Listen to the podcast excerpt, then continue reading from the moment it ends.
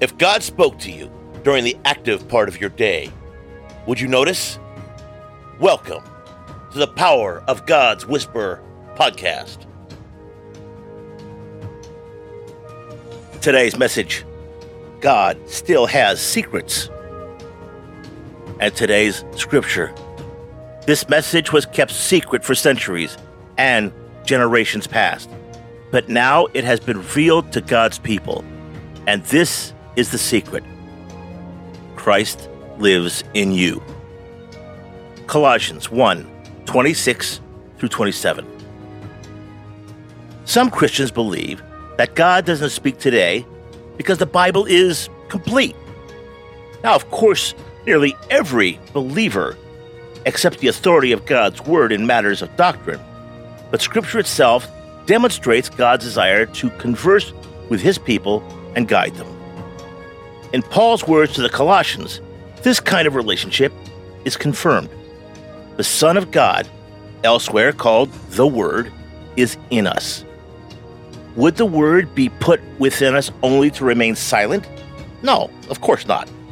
God is a revealer of mysteries, and this one is perhaps most profound.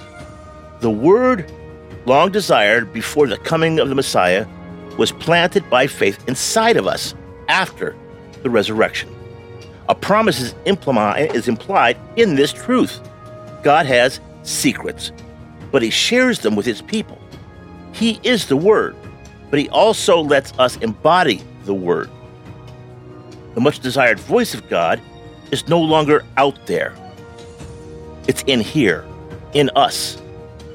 We are carriers of the divine mysteries, and as such, we are now revealers of them too. The secret of God unfold in his people, especially as we maintain a vibrant, dynamic, intimate relationship with his spirit. If it is no longer we who live, but Christ who lives within us, Galatians 2:20, then it is also Christ who speaks within us, because he does not live without speaking.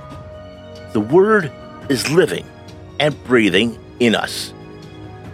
This is not only our hope of glory, as Paul goes on to say, but also the world's hope of glory. God is made manifest in Christ, and Christ is made manifest in us.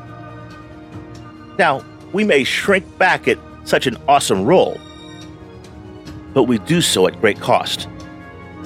The world needs Jesus and his voice, and it gets it through us. Please, let's pray. Dare I believe this, Lord? On second thought, dare I not believe it? If it were not your word, it would be arrogant and presumptuous. But I don't want to fall short of your word. Help me in every way possible to be a revelation of Jesus. Take care, God bless, and make it a great day.